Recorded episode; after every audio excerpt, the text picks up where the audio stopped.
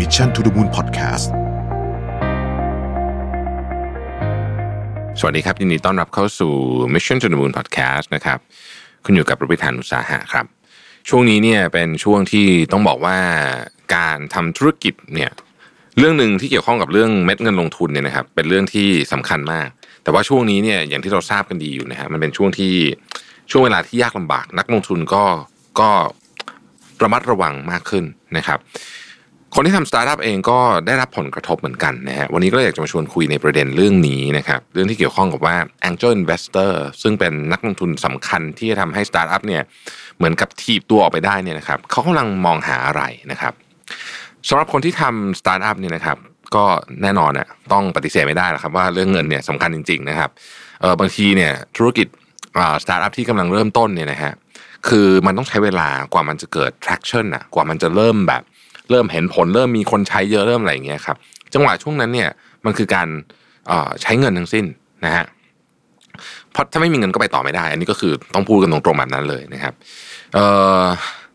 มันจะมีบางกรณียกเว้นนิดหน่อย ก็คือธุรกิจที่แบบสามารถสร้างเงินหมุนเวียนได้เร็วตั้งแต่ต้นนะฮะซึ่งเอ่อ ถ้าทำได้แบบนั้นก็คือดีนะครับ แต่ว่าที่เราดูส่วนใหญ่เนี่ยจะไม่ได้ช่วงแรกมันต้องมีเงินใส่เข้าไปก่อนนะครับ ดังนั้นเรื่องของการหาเงินลงทุนจึงเป็นเรื่องสำคัญที่เราเอ่อ founder ทั้งหลายเนี่ยนะฮะต้องเข้าใจเป็นอย่างดีอยู่แล้วนะครับในฐานะที่ผมเนี่ยก็ต้องบอกว่ามีโอกาสนะฮะที่ดีที่ได้ไปฟังสตาร์ทอัพ pitch งานบ่อยๆนะครับโดยเฉพาะช่วงก่อนหน้านี้เนี่ยก็ไปค่อนข้างบ่อยเลยนะฮะฟังพรีเซนต์มาเยอะมากนะฮะก็เลยอยากจะมาเล่า ประเด็นให้ฟังว่าจริง ๆ แล้วเนี่ยถ้ามองจากในมุมของ Angel Investor เวลาผมไปนั่งอยู่เนี่ยผมก็จะมองก็จะพยายามคิดในมุมมองของของคนที่เป็น Investor นะครับว่าเรากำลังมองหาอะไรนะฮะข้อมูลอันนี้เนี่ยผมรวบรวมมาจากสิ่งที่ผมคิดเองด้วยนะครับแล้วก็สิ่งที่ผมไปพูดคุยกับคณะกรรมการหรือว่า Investor ท่านอื่นที่ผมเจอนะฮะมันก็มีอยู่หลากหลายประเด็นด้วยกัน แต่ว่าผมคิดว่า 4 ประเด็นหลัก เป็นประเด็นที่คนพูดถึงเยอะที่สุดนะครับโดยเฉพาะในสเตจของ Angel นะครับ เรื่องที่หนึ่งก็คือตัว founder co-founder ผู้ก่อตั้งนะฮะทั้งหลายนะฮะทั้งปวงนี่เองเราอาจจะเรียกได้ว่าเป็นทีมของผู้ก่อตั้งก็ได้นะฮะผมชอบใช้คำนี้มากกว่าทีมของผู้ก่อตั้งนะฮะข้อนี้เรียกได้ว่ามีความสำคัญ อาจจะเกือบจะที่สุดเลยก็ว่าได้นะครับ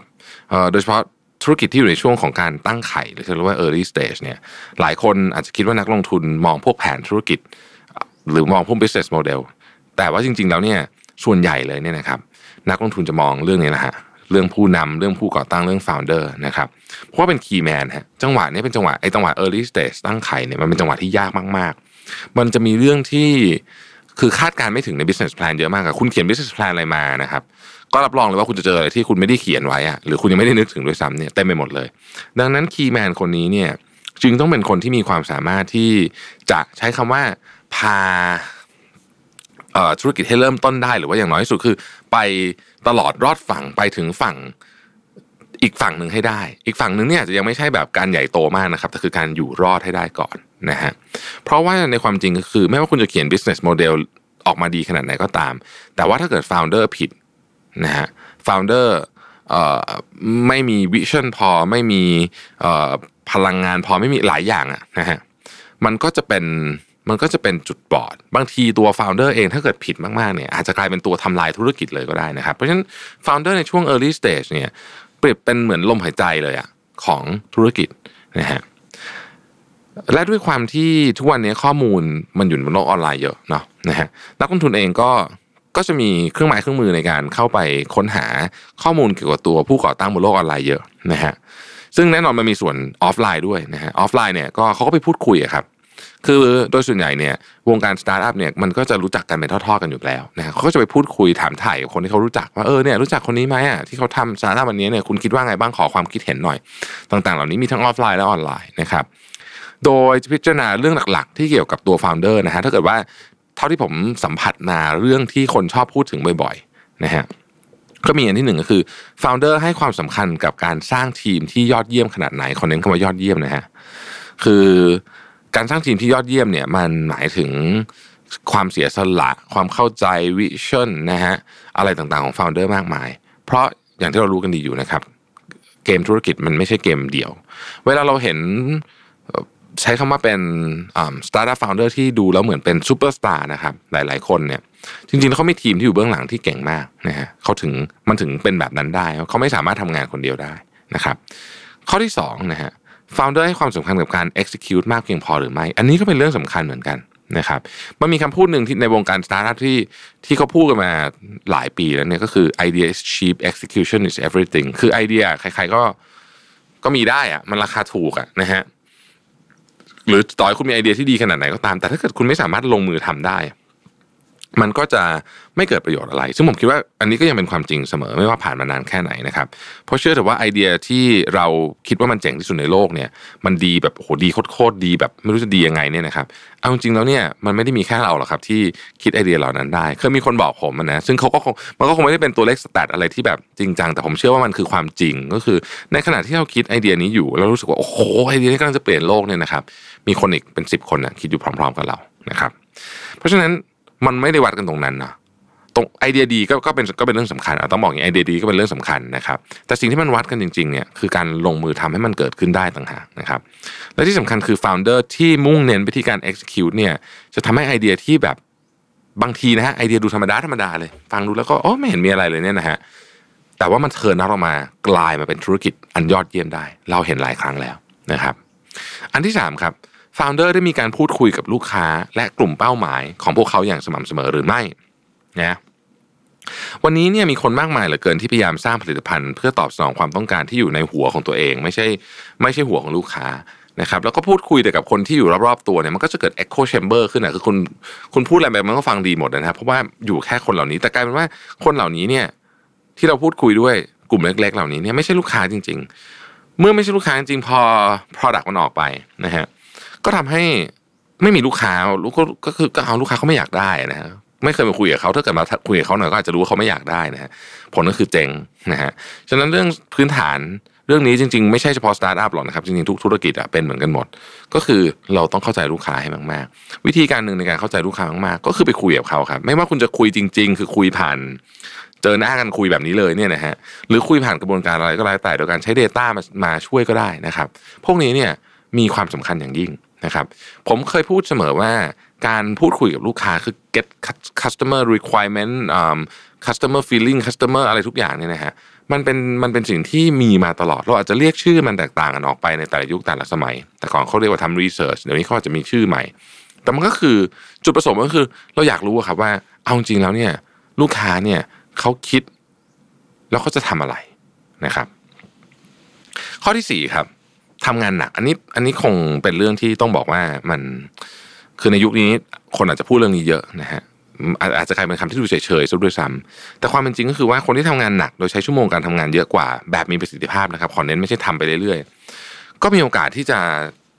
สู่เป้าไปเจอเป้าหมายได้เร็วกว่า ต้องพูดอย่างนี้ก่อน ในในเคสของสตาร์ทอัพเองเนี่ยเนื่องจากช่วงแรกๆเนี่ยมันมีการทำสิ่งที่เรียกว่า trial and error หรือว่า build measure learn เนี่ยนะฮะเยอะมาก ก็คือต้องทดสอบเยอะมาก เพราะฉะนั้นเนี่ยในความเยอะของการทดสอบเนี่ยมันมีมันมี part ของปริมาณเข้ามาด้วย คือถ้าเกิดคุณทำงานทดสอบเยอะ feedback คุณก็มาเร็ว คุณก็ launch product ได้ดีกว่าเร็วกว่านะครับสมมุติว่าเรายกตัวอย่างนะครับ สมมุติว่าผมอะสมมุติเราจะออก product หรือ service สักอันหนึ่งคนหนึ่งทำเทส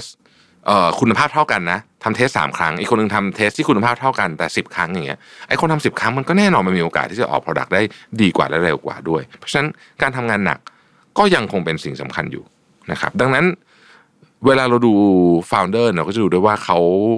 เขาเขาอินไหมแล้วเขาอยากจะใส่แรงเต็มที่ไหมนะฮะหลายคนเป็นคนที่เก่ง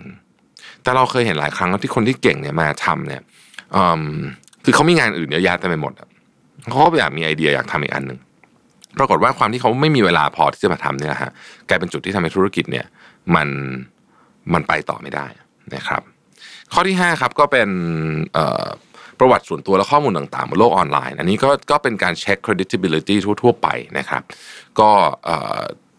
ก็คือมันก็มีทั้งด้านบวกและด้านลบ ผมว่าอันนี้คือต้องก็ต้องก็ต้องคอยระวังนิดหนึ่งว่า สิ่งที่เราใส่ลงไปในในโลกออนไลน์เนี่ยมันมันจะส่งผลในกับเราไหมนะฮะนี่พูดถึง founder แต่ละท่านต้องต้องระวังเรื่องนี้ด้วยนะครับ ข้อที่ 2 คือมีทีมที่ยอดเยี่ยมแค่ไหนนะฮะทีมเนี่ยอย่างที่บอกมันไม่มีใครทำคนเดียวได้เพราะฉะนั้นทีมจึงสำคัญนะครับ ทีมมีความเชี่ยวชาญด้านไหนนะฮะแล้วก็ไอความเชี่ยวชาญนั้นนะมันสำคัญกับเรื่องที่เขากำลังจะทำหรือเปล่านะครับ ยกตัวอย่างเช่นในทีมหนึ่งอย่างเงี้ยเราก็จะต้องมีคนที่มีทักษะที่เก่งเรื่องของการพัฒนาผลิตภัณฑ์นะฮะการขายการตลาดนะครับเรื่อง operations project management เพราะทีมเหล่านี้เนี่ยแหละฮะจะเป็นคนที่ดำเนินงานให้แผนที่มันคิดเนี่ยมันเกิดขึ้นได้ อย่างที่บอกฮะไอเดียเนี่ยจะดีแค่ไหนก็ตาม แต่ถ้าเกิดขาดทีมที่ดีเนี่ยมันก็มันก็ยากที่มันจะเกิด execution ออกมาเป็นผลิตภัณฑ์เพื่อส่งต่อไปยังลูกค้าได้ นะครับวิลเลียมแซลมานเนี่ยนะครับเป็นนักเขียนแล้วก็จริง ๆ เป็นอาจารย์ที่ Harvard Business School ด้วยเนี่ยนะครับเคยพูดไว้ว่าทุกครั้งที่เขาได้รับแผนธุรกิจเนี่ยเขาจะกลับไปดูที่หัวข้อของทีมเสมอ ไม่ใช่เพราะคนเป็นส่วนหนึ่งที่สำคัญ แต่หากปราศจากทีมที่ถูกต้อง ก็ไม่มีส่วนใดที่สำคัญจริง ๆ นี่คือคำพูดของวิลเลียมแซลมานนะครับอันที่สามครับผมธุรกิจ ที่ทำอยู่เนี่ยอยู่ในตลาดที่มีโอกาสเติบโต หรือแข่งขันได้หรือไม่นะครับ จริงๆ market size market opportunity ต่างๆ เหล่านี้เนี่ยนะฮะเป็นสิ่งที่สำคัญ ไม่ใช่จำเป็นว่าจะต้องใหญ่เลยในวันนี้นะต้องบอกงี้ก่อนนะครับ ไม่จำเป็นนะฮะคือมันจะมีสองแบบ market size ที่ใหญ่เลยในวันนี้อ่านั่นก็เป็นอันหนึ่งหรือวันนี้ยังไม่ใหญ่นะครับแต่ว่าแนวโน้มในข้างหน้าเนี่ยมันมีแววว่ามันจะใหญ่นะฮะคือมันมี มันมีภาพของ megatrend อยู่ว่าเอออีกหน่อยเนี่ยพฤติกรรมของผู้บริโภคจะเปลี่ยนไป แล้วก็ไอ้ product หรือ service ของสตาร์ทอัพเจ้านี้เนี่ยมันไปตอบสนองเรื่องนี้ได้นะฮะดังนั้นเนี่ยสมมุติว่ามีสินค้าบริการ solution เดิมที่ครองตลาดอยู่แล้วนะสมมตินะฮะแล้วคุณเป็นผู้เล่นหน้าใหม่เนี่ยนะฮะคุณจะอะไรไป offer เขาที่แตกต่างและดีกว่านะครับ และไอ้เนี่ยมันจะดึงคนมาใช้บริการได้ไหมนะครับ เราอาจจะกล่าวได้ว่าเออเรื่องนี้เนี่ย เป็นเรื่องของของเวลาพูดเรื่องนี้เนี่ยผมพูดถึงเรื่องของ timing นะครับซึ่งเป็นอีกเรื่องที่สำคัญมาก timing ของการ launch product ในตลาดเนี่ยเร็วเกินไป คนอาจจะไม่พร้อมรับ ช้าเกินไปคู่แข่งเยอะเกินไปคุณสู้ไม่ไหว ต้องไปทำ price war เพราะฉะนั้นการทำ timing เนี่ยจึงอยู่ในหัวข้อนี้ด้วย ว่าคุณอยู่ในตลาดที่โอกาสเติบโตและแข่งขันได้หรือไม่และเวลาเหมาะสมหรือไม่นะครับจริงๆเรื่อง timing เนี่ยน่าจะเป็นหนึ่งในปัจจัยที่สำคัญหรือ critical ที่สุด ของความสำเร็จของสตาร์ทอัพก็ได้นะฮะ